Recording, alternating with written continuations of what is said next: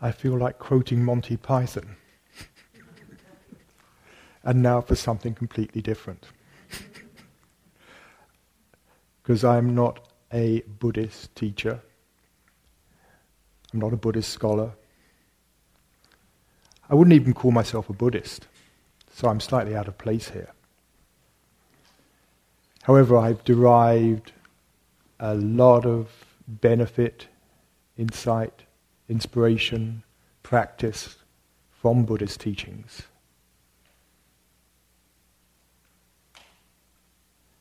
Yet my real interest is what is it that lies at the core of all the world's spiritual traditions?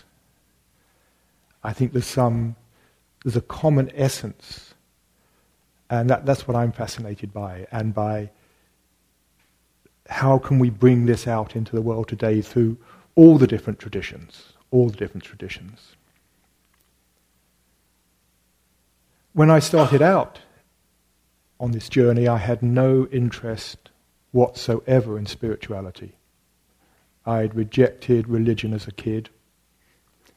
I was a budding scientist, mathematician, loved that area. Religion was just a load of weird, outdated, millennia old mumbo jumbo that had no relevance to contemporary life. And during my college days in England, I began to realize that there was something that was missing from science. I was, I'd got to the stage in physics where I could solve Schrodinger's equation for the hydrogen atom, which is meaningless to most of you, I'm sure. For me, it was fascinating. It shows how, from mathematics, you can actually start deducing physical matter and chemistry. Absolutely fascinating. And then I realized that however far one went, it was never going to explain why there was consciousness in the universe. And here was I, a conscious being, doing the mathematics of studying hydrogen, from which the universe had begun, and hydrogen had evolved into all these other elements, and life had begun, and that whole process leading to us and leading to me studying hydrogen. And it's like a sort of this paradox, not really a paradox, but like this puzzle. How had hydrogen got to the state where it could observe itself? And I realized no amount of studying Schrodinger's wave equation or any physics was ever going to bring that alive. So I started looking around, thinking, you know, what, what is consciousness? Getting fascinated by what, what do we mean by consciousness? What is it? I thought at the time I would find it in philosophy, but I found philosophy was just, at Cambridge at least, it was just the study of dead philosophers. I wanted to sort of do philosophy and get my mental hands in there. I ended up doing psychology, thinking that would help me understand consciousness, and I learned a lot about the brain, processes, chemical processes, memory, perception, all that stuff. Fascinating. No one was interested in consciousness. And I realized the people who were interested, the people who'd really researched consciousness, were not the our scientists so much. They were the people in the East who'd sat down to actually observe their own consciousness. And so, like many others, many of the spirit rock teachers here, I took that journey east and spent my time in India studying the teachers. And that's when it dawned on me that there was something to spirituality. Not religion so much, but to that to the spiritual essence. And I saw that that basic wisdom had arisen many, many, many times in history. And the people who tapped into that wisdom naturally tried to share it with those around them, their students, other people. But the students not being as enlightened or awakened as the teacher probably didn't get 100% of it. They got their, their 80% or whatever, and they passed that on to their people who got their 80% of that, who passed it on and then it got translated into another language and then absorbed by another culture. And you have this process of just gradually, over time, the teachings just get lost, bits, uh, bits get creep in, bits get forgotten. I sometimes jokingly call it truth decay. The truth gradually decays. Or when I'm in a more formal mode, I talk about the entropy of wisdom. Entropy creeps into wisdom. If you leave it alone and just pass it around from one culture to another. It's a bit like taking a photocopy of a photocopy of a photocopy. Each copy just gets a little bit degraded. Except that today, of course, we have digital technology and we don't use photocopies and we, copies are perfect. And it struck me, in a way, this is what I think is happening today with spiritual wisdom. We are not in a world where one teacher arises and passes down the teaching by word of mouth, and then it gets written down and then translated and passed on. Because of the technology we have, we are in a totally different world. Now, with the internet, not just the internet, but also audio, video technology, we can receive teachings in their original form, their pure form, transmit them around the world. We can access really the spirituality, the spiritual wisdom of the whole world at any time in history. Almost all of it is becoming available to us now, what records exist. This has never happened on the planet before. This is a unique time for the re emergence of spiritual wisdom. And, what is it, 30, 31 years ago, I've just been reminded this evening, 31 years ago, I wrote a book called The Global Brain, in which I was looking ahead to really the coming of the internet. The internet, the word the internet came out about the same time as the book. I didn't even know the word internet then, but looking ahead, what was going to happen to the world through computer networking. Because in my scientific hat, I also had a, an interest in computers and worked with computers and done early networking stuff. And it's been amazing to see what has happened over the ensuing 30 years. But the, one thing I saw then was this would, this would really further the spiritual awakening of humanity. It would do many, many other things, but it would further the awakening of humanity because we would start having access to all the world's spiritual teachings. But more than that, we would be learning from each other, sharing our wisdom.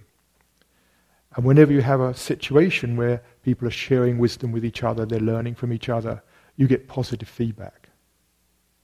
I mean, you come here tonight, you listen to me, I'll go, I listen to other people, I read stuff, I access the internet, you do the same, you talk to your friends, you may have groups you run yourself. We are all learning from each other the whole time.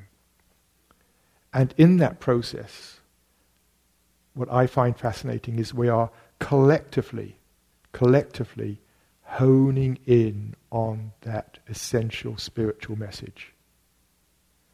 And as we do, it's getting clearer and clearer and clearer. And I remember when I started on my own journey, my own spiritual path, I had all these incredibly complex, highfalutin ideas of what enlightenment or awakening was about, and the journey was this incredibly difficult journey, but if you really worked at it for years and years and years, and maybe if you were lucky, you might get there this life, but if not, there are other lifetimes to work through. And just gradually over time, it, each, it just gets simpler and simpler and simpler and simpler. And as I sometimes phrase it these days, it's, it's just letting go. It's just letting go. But that's also very difficult because we have so many, so much training to try to make things happen that we actually try to let go rather than just allow letting go to happen. So I see that as one of the core, the core ideas of all the spiritual traditions is, is letting go.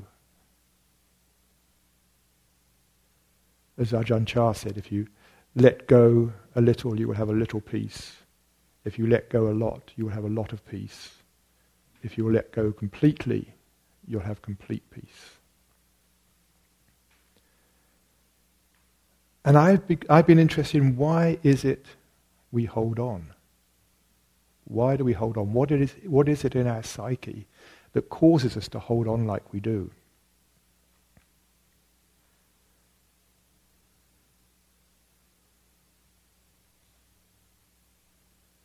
And I think part of it is we've been conditioned by our culture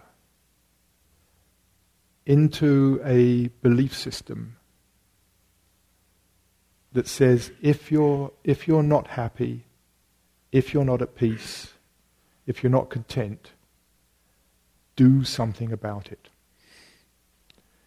Get something, change something, make something happen.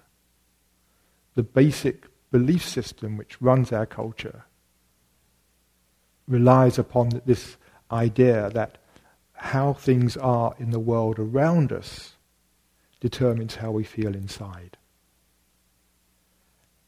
And I think what all the great teachers have said is actually the opposite is true. How we feel inside is nothing to do with how the world is.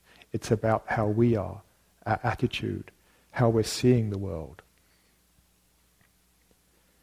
And the result is that all the time we're looking for satisfaction out there, we're looking for contentment, we're looking for peace, we're looking for happiness, call it what you will, we're looking for a better state of mind. It's what I call the generic state of feeling okay. We want to feel okay. We don't want to feel bad. We don't want to suffer. We're looking to feel okay. And we're more or less hypnotized from birth into the belief that in order to feel okay, we have to have things be the right way.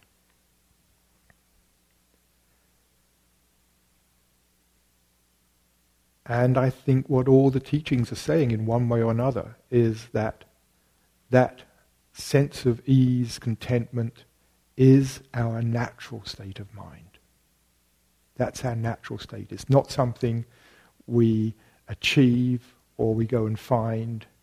It's just the natural state of the mind when there's nothing to worry about, there's no problems, we fall into a state of ease. And that, that state of mind is just a state of open awareness, just awareness of what is without any commentary, judgment, worry, concern, whatever. That's the state we touch in meditation, just that state of open awareness, just that open, spacious, accepting what is as it is. And it's a reflection of the fact when, when things are okay in our world, when we're not hungry or cold, when there's nothing wrong, there's nothing that needs attention, when everything is okay in the outside, we feel okay inside. It's a completely natural correspondence. And that applies to just about every creature. Mean, if you watch your pets, I, I tend to favour dogs. Other, the same applies to cats or horses, whatever. Most of the time, they're content. You know, most of the time, a dog will just sit there, its nose on the ground, watching the world go by. That's that natural state of contentment. It's in that state of the mind, just naturally quiescent. I sometimes think of it as like standby mode you know, on your video camera or whatever, it's on, but it's not actually working, but it's ready to go into action. The same with an animal. You know, if suddenly there's a sound, its ears will prick up. It's into an attentive mode. Its attention is focused. And if it's nothing to worry about, then it'll go back into that resting mode, that quiet mode of consciousness.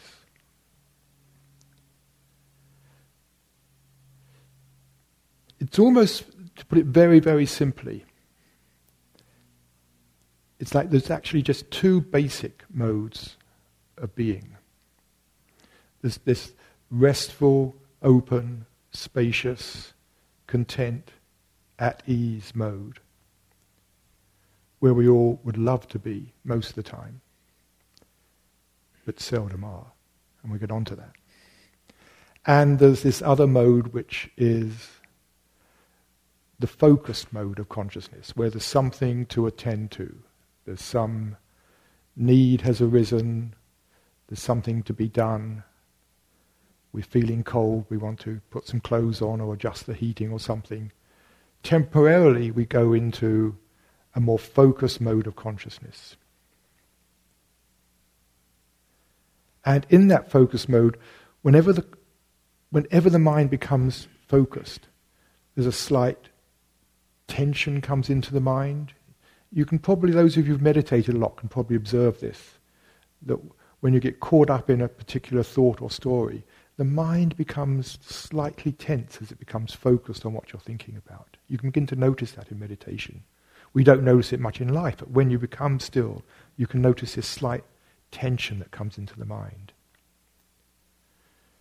And it's almost, by definition, a state of discontent.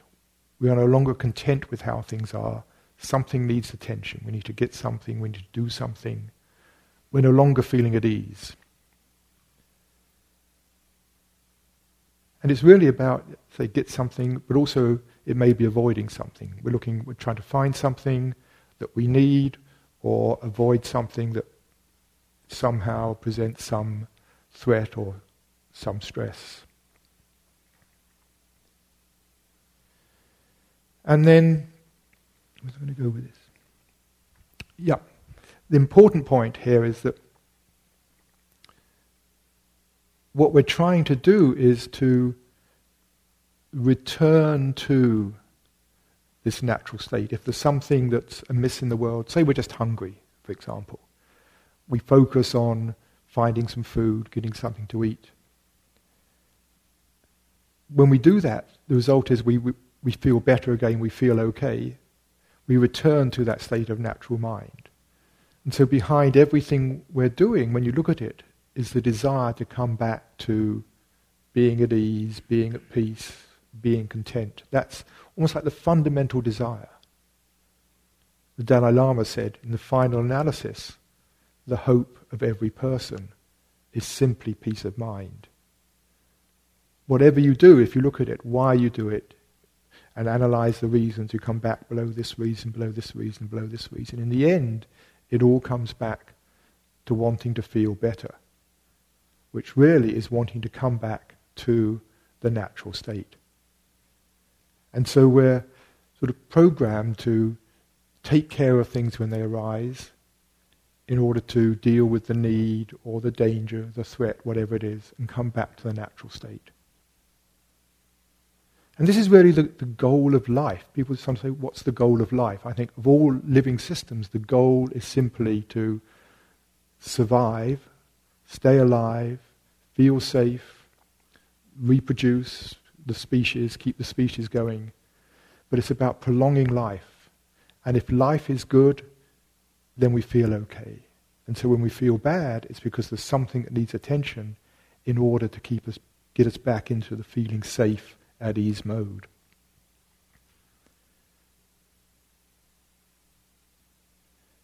Now, what happens in this focus mode is the mind begins to split its experience into a sense of me, body, self, and the rest of the world. The body, me, this me, needs something from the world, it needs to sort something out, needs to adjust something. And a model arises in the mind of me, ego, self, and the rest of the world. But it's really, it's just a way of thinking. I use the word ego, but I don't see the ego as a thing. It's just a mode of thinking. If I look within myself, I don't find anything called an ego or a separate self. I just find my experience and this sense of meanness to my experience, this sense of presence, which has this quality of I-ness. It's a very personal sense of being, this sense of I-ness, which is there all through my life. It's that same sense of I-ness that was there when I was a child, a teenager, a young adult. That sense of I-ness has never changed and it's always there. And that's the sense of I-ness which is knowing the experience. Then within that experience, when there is some thing to be taken care of, some need, when we get into the focus mode, we divide that experience into a sense of self and other. And it's just really a way of thinking about the world, a way of looking at things. But then this, I call it the ego mode of thinking, rather than using the word ego as a thing.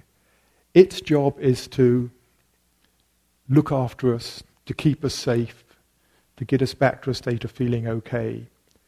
It's basically a problem solving way of thinking. There's a problem, let me try and solve it for you. And so it gets into things like assessing what's going on, what's up, what are they thinking, what should I be doing, whatever, what's the problem. It gets into choosing, deciding, oh, this is what I should do, I should do that, whatever, in order to make things better, and then gets into planning, what am I going to do, how am I going to do this, whatever.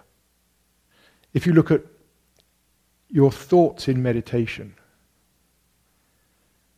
so many of your thoughts, you will notice, in one way or another, are parts of this problem solving mode getting things right, wondering what's going on, working things out. What am I going to do? Was that right? Did I do that right yesterday? Oh shit, what's wrong?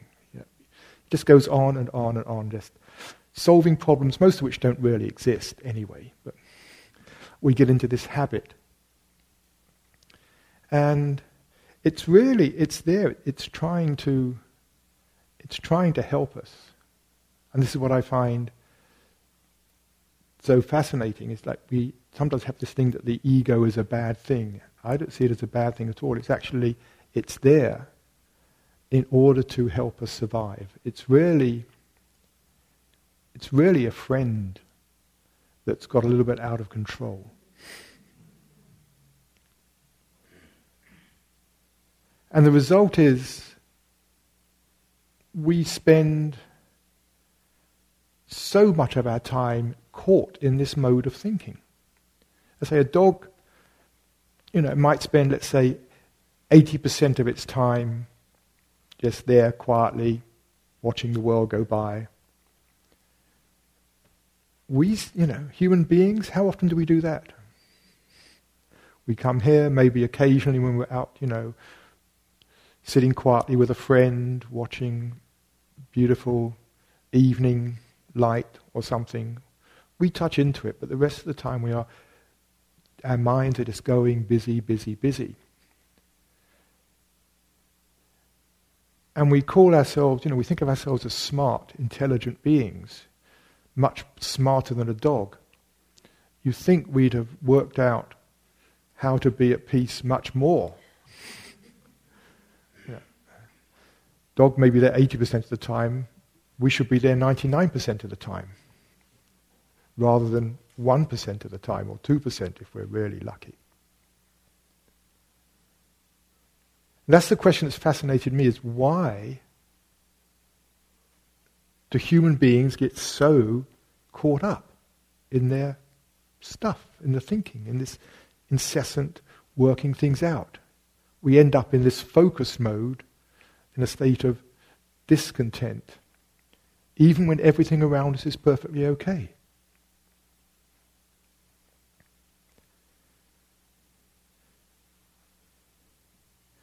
It seems to me there's, there's two things that have actually made human beings different from other creatures.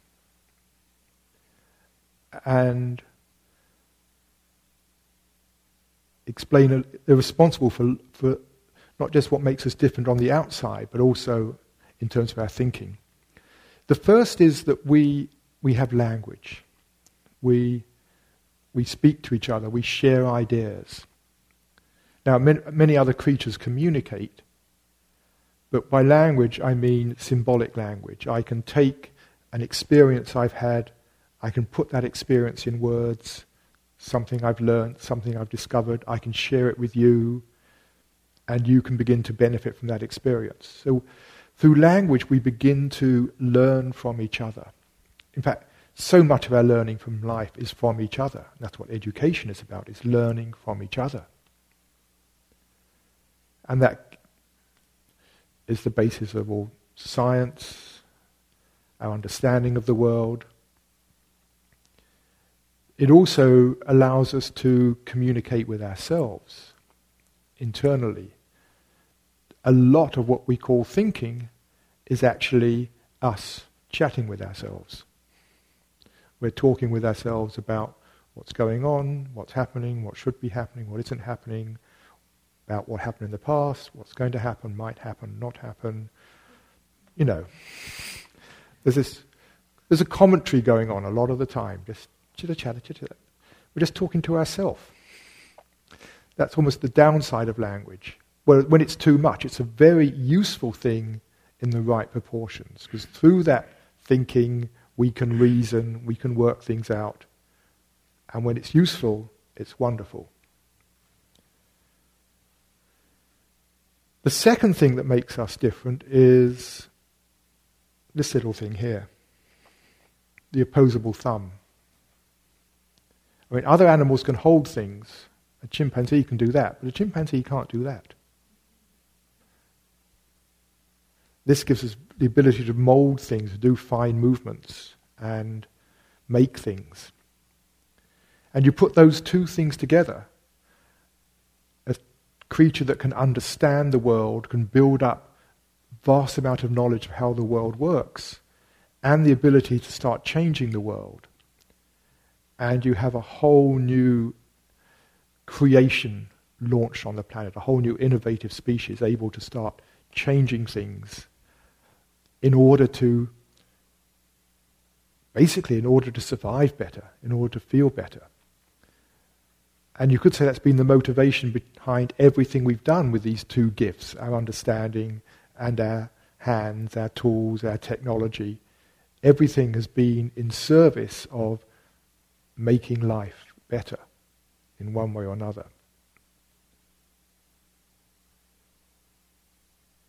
And I think it's because we're so good at that that we've got caught in this belief that that is the way to find happiness. That's the way to find peace of mind. That's the way to find contentment. Because we are so good at doing things to change things. But it doesn't actually work. It works a little bit. But the problem is that we think it's the, the getting things, the changing things, the making things happen that makes us feel happy. In fact, something very different is going on. If you watch your mind carefully, when you, when you think you want something, if I have this, I'll be happy. If I just did this, I'll be happy. For example, um, you know, you might decide, you see a jacket or something, you think, if I just had this jacket, I feel much better. And if you look at advertising, I mean, our whole culture is about every single advertisement you ever see is saying in one way or another, you're missing something, you're not complete, something's wrong, but buy this, whatever it is, this product, this jacket, this experience, whatever it is, you will feel better, you will feel more complete, you will feel more content. That's the underlying message in just about every single advertisement you see. And so you go and you buy whatever it is, say you buy the jacket, and you feel good for a little while. The effect wears off after a while, but you feel good and you think it's because you bought something you wanted that you feel good. if you look more closely, something else is going on. And this becomes apparent through the internet. And I, think this is just a fascinating tiny little twist to shopping on the internet. When you go and buy something on the internet, you, you, you find out what you want. You know, say it's this jacket. You look, you find it. You find the style. You find the color, etc., etc., etc., and you decide this is it.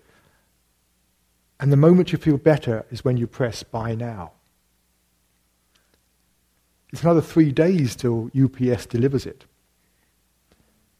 But we feel good at the moment of saying yes, buying now. In fact, that's the moment your credit card gets debited. That's the moment you should feel bad. But actually, we feel good. And the reason we feel good is we're no longer feeling a sense of lack. The jacket hasn't arrived, but we stopped feeling a sense of lack. So, what's actually happening beneath all of this is this self created sense of lack. I say self created, where we don't have so much control of it because we're so much victims to the marketing, the advertising, to our whole culture that's making us feel this way. But it's a sense of lack that is created inside us. And that sense of lack is what is causing the discontent we feel we're missing something. What we're actually missing is our own beingness. We're missing that state of ease, contentment, that open, spacious awareness. That's what we're missing. But we don't recognize that. We think we're lacking something in the world. And so we go out and find it and feel a little better, not because the thing has actually made us better, but because we've stopped making ourselves unhappy for a few minutes or hours, whatever. We've stopped creating discontent for ourselves. And this again, I think, is what so many of the teachers have pointed out. We're looking in the wrong place.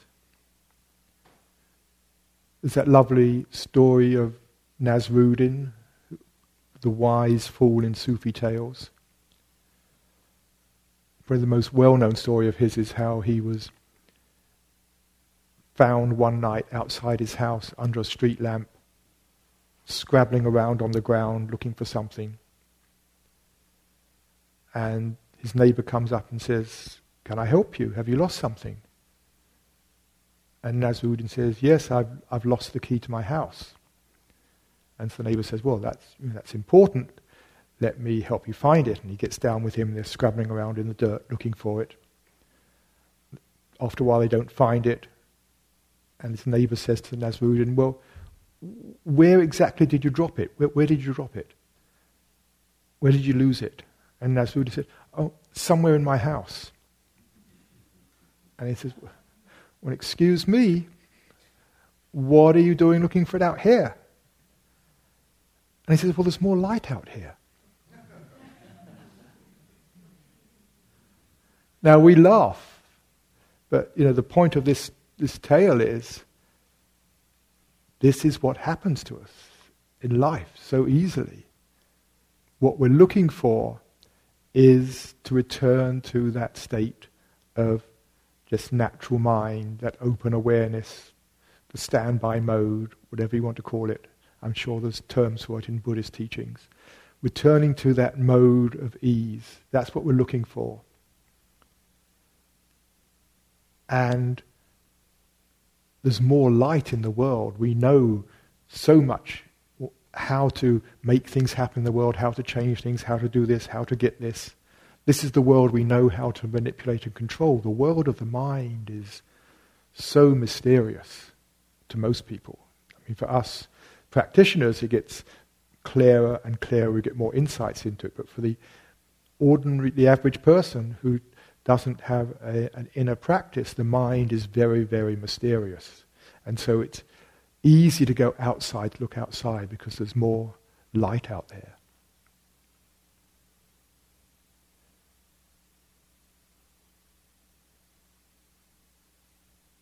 I'm just thinking another, I mean, just coming back to the Christian teaching.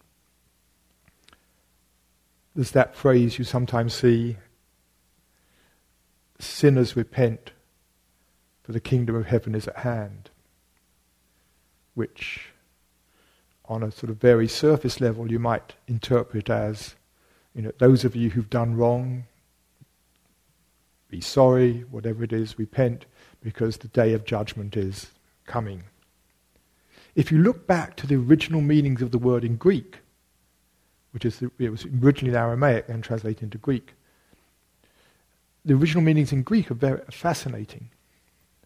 The word sin is actually a term from archery, hamartia, which means to miss the target, to miss the bullseye, to miss what you're aiming for.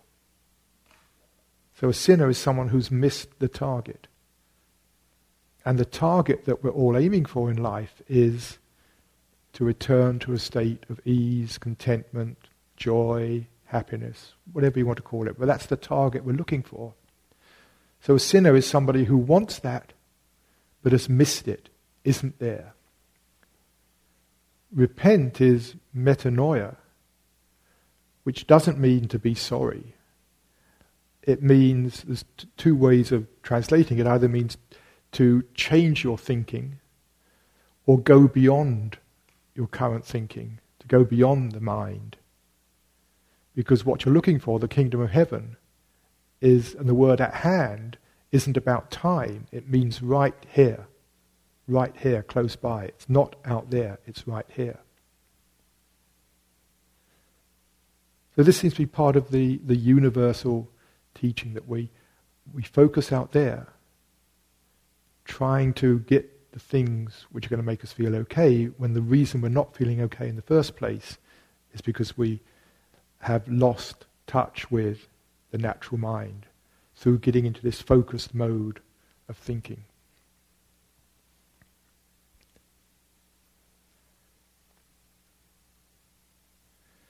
So, what do we do about it? What I've been playing with myself is trying to have a whole new relationship with the ego mind.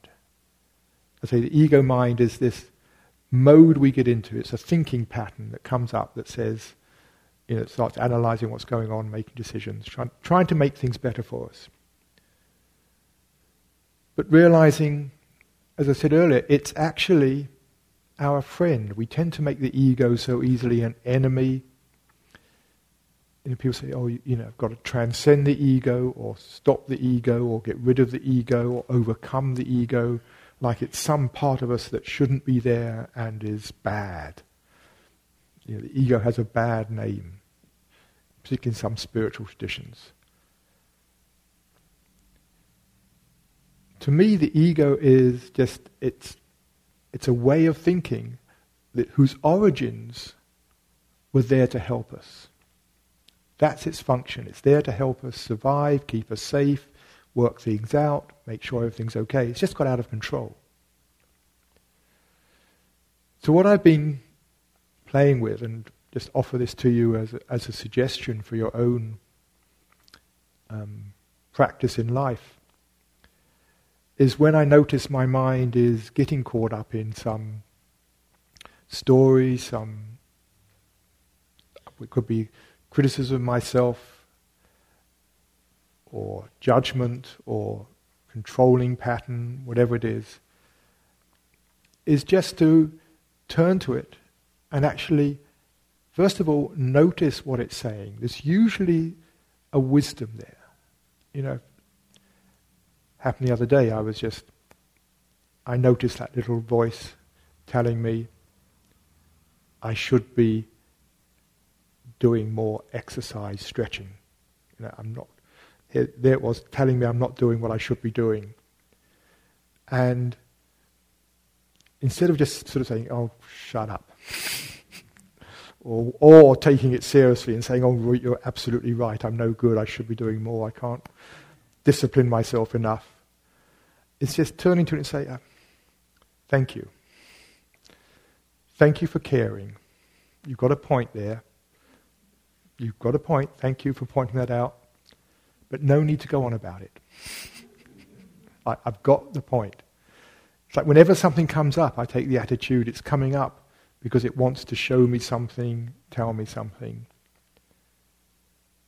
And there seems to be a golden rule in life that if you give things your attention, they're a call for attention. If you give them your attention, things work out much, much better than if you hold your attention back. And you probably, all of you, I should imagine, or most of you will probably notice this in meditation sometimes. There'll be some, some discomfort, some tightness, some, something in the body. You can ignore it, you can resist it, you can wish it weren't there. But you probably all discovered time and again the best thing is just to do the opposite and just say, hello, who are you? What are you like? Oh, I see. Oh, you're like this. There's a bit like this, bit like that. Oh, that's interesting. Letting it in, and time and again you'll find it just begins to unwind and dissolve of its own accord.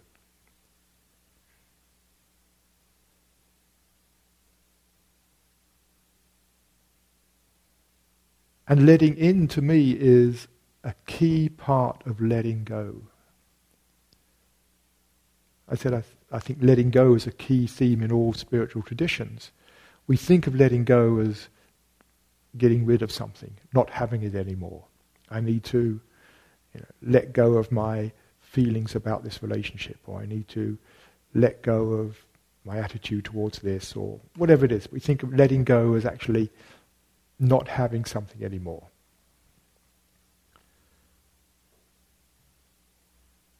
I found that, and I think many other teachers have said this as well, letting go is much better interpreted as letting be, allowing things to be as they are rather than resisting them, just letting them be as they are. But in order to let them be, very often you have to first of all let them in to actually know what it is to allow to be there. And if you've got a um, emotion like um, anger, something we probably all experience from time to time, the easy thing to do is sort of push it out to the edge of our awareness, keep it out there, and it won't bother us too much. Keep it, keep it out there and we'll be safe.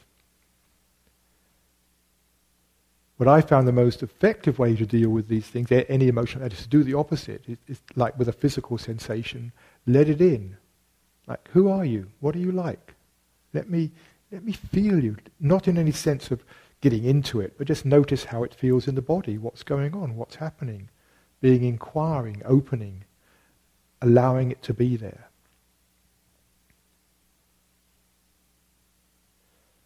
And so the same thing I find is useful with the ego mind. If we're going to let go of the ego, try just letting it be and letting it in, noticing what it's saying. It wants to say something to you. And just notice. Driving here tonight, I got caught in traffic and little critical voice comes up, you know, come on, you should have left earlier. Thank you. Yes, I should have done, but you know, thank you. No need to go on about it. Thank you for caring. It's, it's just thank you for caring. The ego is caring for us. It has our best interests at heart. It just gets totally caught up in what it thinks is best for us and doesn't realize it's actually on the wrong track 80, 90% of the time. And it's just saying to it, thank you, but actually you know, I'd feel a lot better, a lot easier if you just step back a bit.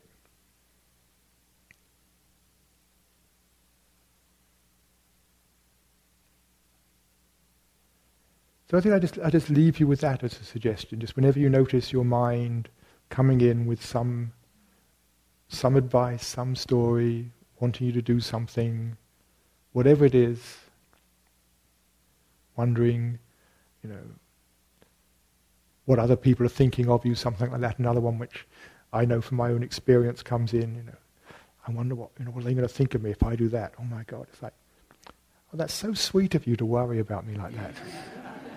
so sweet, thank you. Thank you. And by letting things in, they lose their power over us. It's only when we keep them out that they have power over us. It's paradoxical. But it's what Jung saw when he said, What you resist persists. What you don't allow into your awareness stays there and controls you. What you allow in begins to free up and dissolve. So, why don't I pause there and see if there's any questions or anything you'd like to discuss or explore around this? If anything.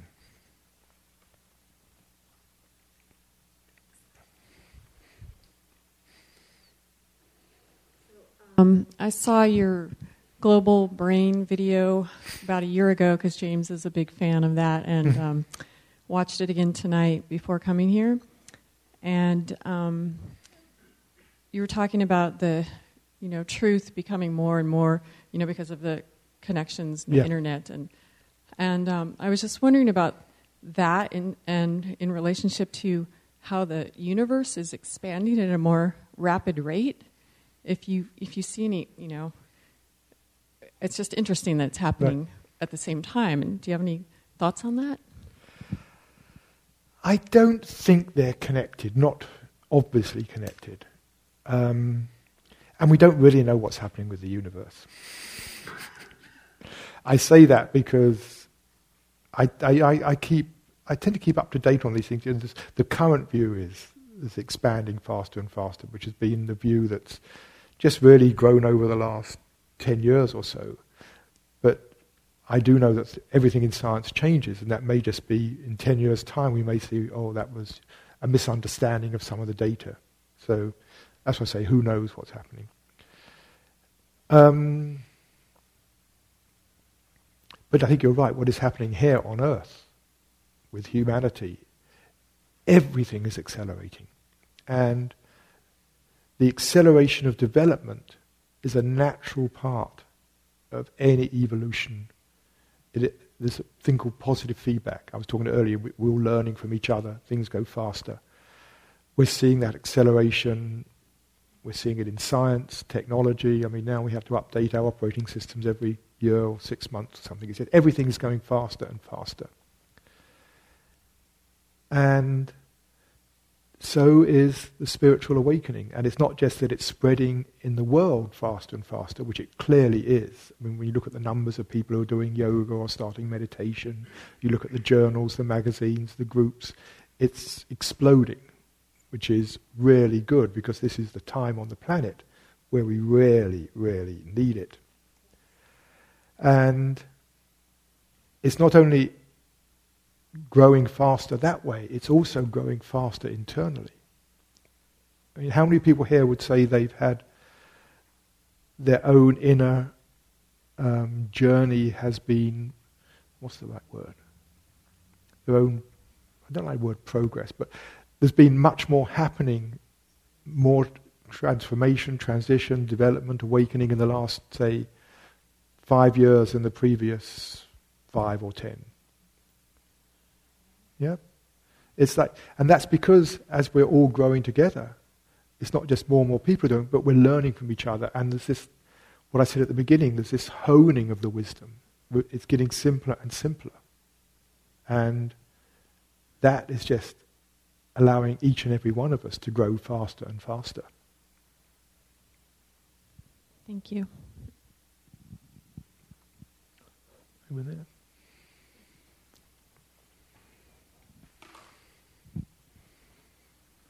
Such a fascinating topic. Um, I've recently been teaching my class about the left and right hemispheres of our brain and have revisited the video by Jill Bolte Taylor, mm-hmm. um, Stroke of Insight. Yes. I highly recommend it. Um, and what you're calling natural mind is pretty much her experience in yes. the right hemisphere. Yes. I've been practicing for many years, and it's just made me consider just how biological um, this whole thing yes. is. Yes. So your thoughts on hemispheres of the brain? Yes, the left and right brain hemisphere. Yes, I mean th- this this research started going on back in the seventies, early eighties, and the idea then was that the you know the left brain was language, rational thinking, the right brain was spatial, artistic, and over the years that very sort of you know polarized view has been um, rethought, and it's realised. Uh, rethinking came because we realised both sides of the brain are involved in both things. There's a lot of language goes on here, but the right side's also involved in the processing of language. The same with vision. All these things that we thought were sort of separated. Much more of the brain, both sides are involved in it. But the pattern that's coming out now, and it's fascinating, is that there is a difference. The left side of the brain is much better at the focused thinking. When we move into focused thinking, and the task we associate more with the left side of the brain, things like language, that sort of thing, reasoning, they're more focused thinking tasks. And the right side of the brain is more that just open, spacious awareness. And this seems it's a more interesting, more sophisticated way of looking at it. And yes, uh, Jean Bolte Taylor. Have most of you seen that video? Uh, her describing her stroke. She she was clearly you know, alternating, like she was suddenly going into this, this open, whatever you want to call it, spacious sense. It was like a nirvana experience coming at her out of the blue. And then she was sort of clicking back into the, how can I focus? I've got to find a telephone number to call someone, let them know, and then, yeah. It, it's clearly, you know, what happens in consciousness, in our experience, is clearly dependent upon what happens in the brain. Yeah. And so there, there must be a biological basis for what, we, for what we're doing. And so you know, part of the practice of meditation is learning how to return to that state at will. And that's why for me, you know, the essential instruction in meditation is just to be accepting, allowing whatever is happening, just allowing it to be just allowing it to be there, not trying to control meditation at all. Because as soon as we do that, we're getting into the focus, doing, the ego mind is coming in, trying to make it work. And again and again, it's just allowing whatever is just to be. It's the equanimity practice between this hemispheres. Yeah. yeah, that's a nice way of putting it. Thanks.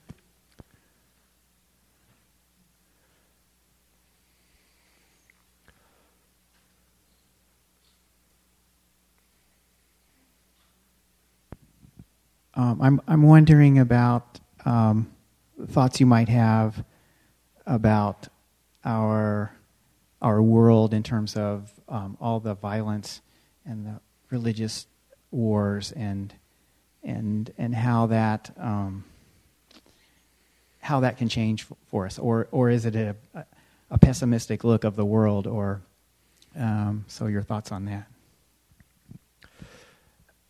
The, there certainly is a lot of that. The question is is there more of that than there was in the past? Or are we more aware of something which has always been there? I mean, I think it's true. You know, most of the wars in the past were fought over or on religious backgrounds, beliefs, or over land, that sort of thing, but a lot were fought over religion.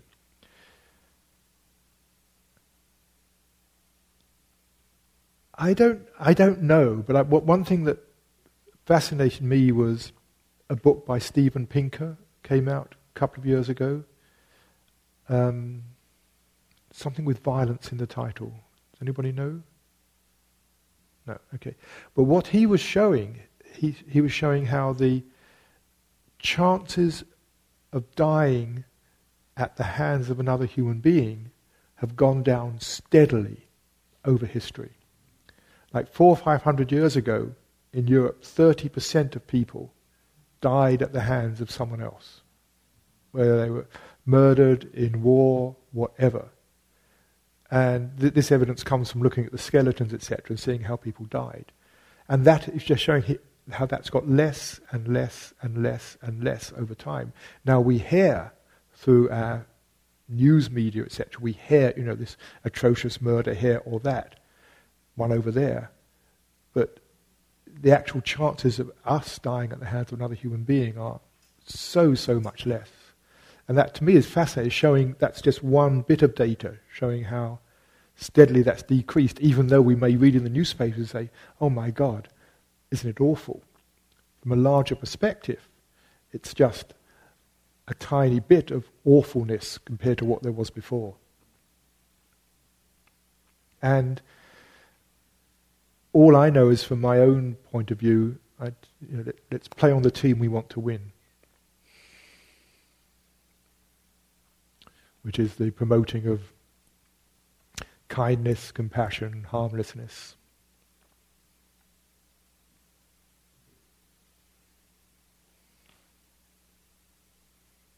Was there someone else? Briefly.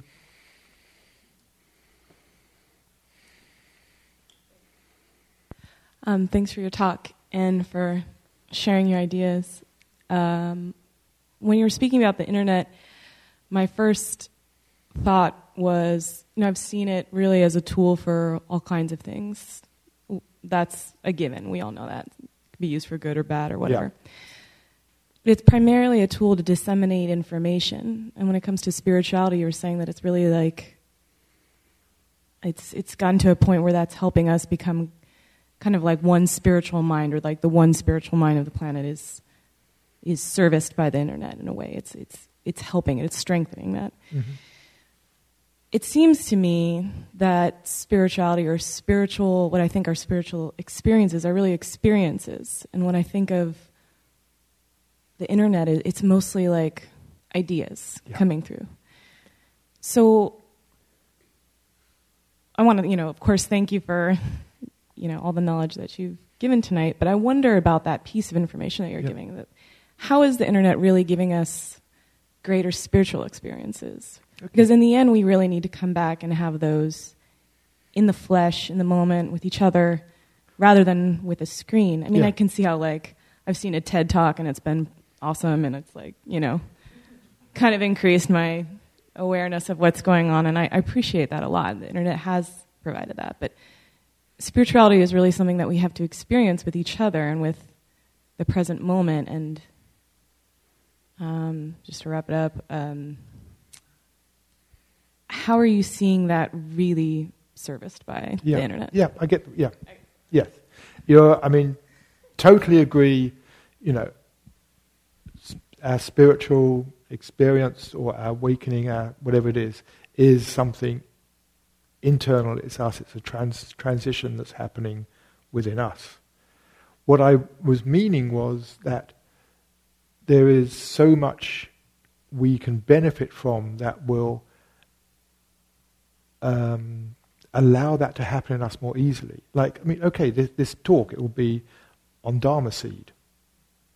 And you know, like thousands and thousands of other talks by teachers are there on a place where anybody in the world can go and look through and pick up a talk on meditation or on this, compassion, forgiveness, whatever it is.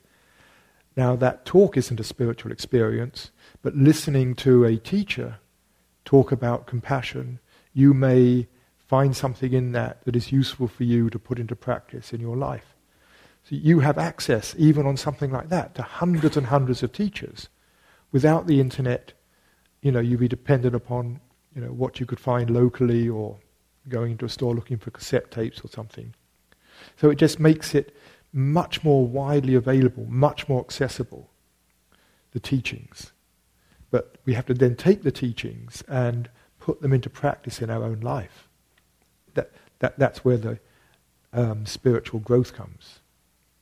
So the, the information is useful, but it isn't the information itself we need. What we need is what the information is pointing us to.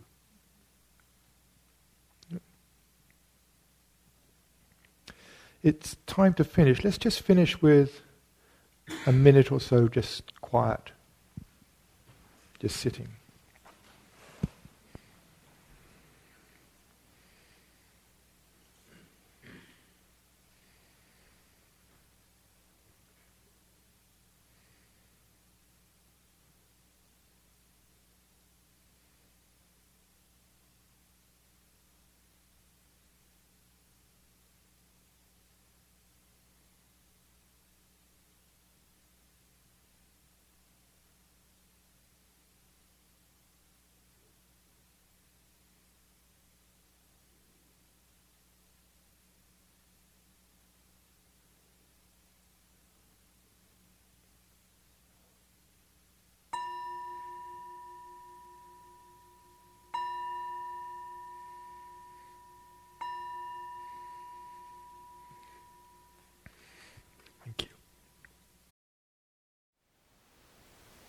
Thank you for listening. To learn how you can support the teachers and Dharma Seed, please visit dharmaseed.org slash donate.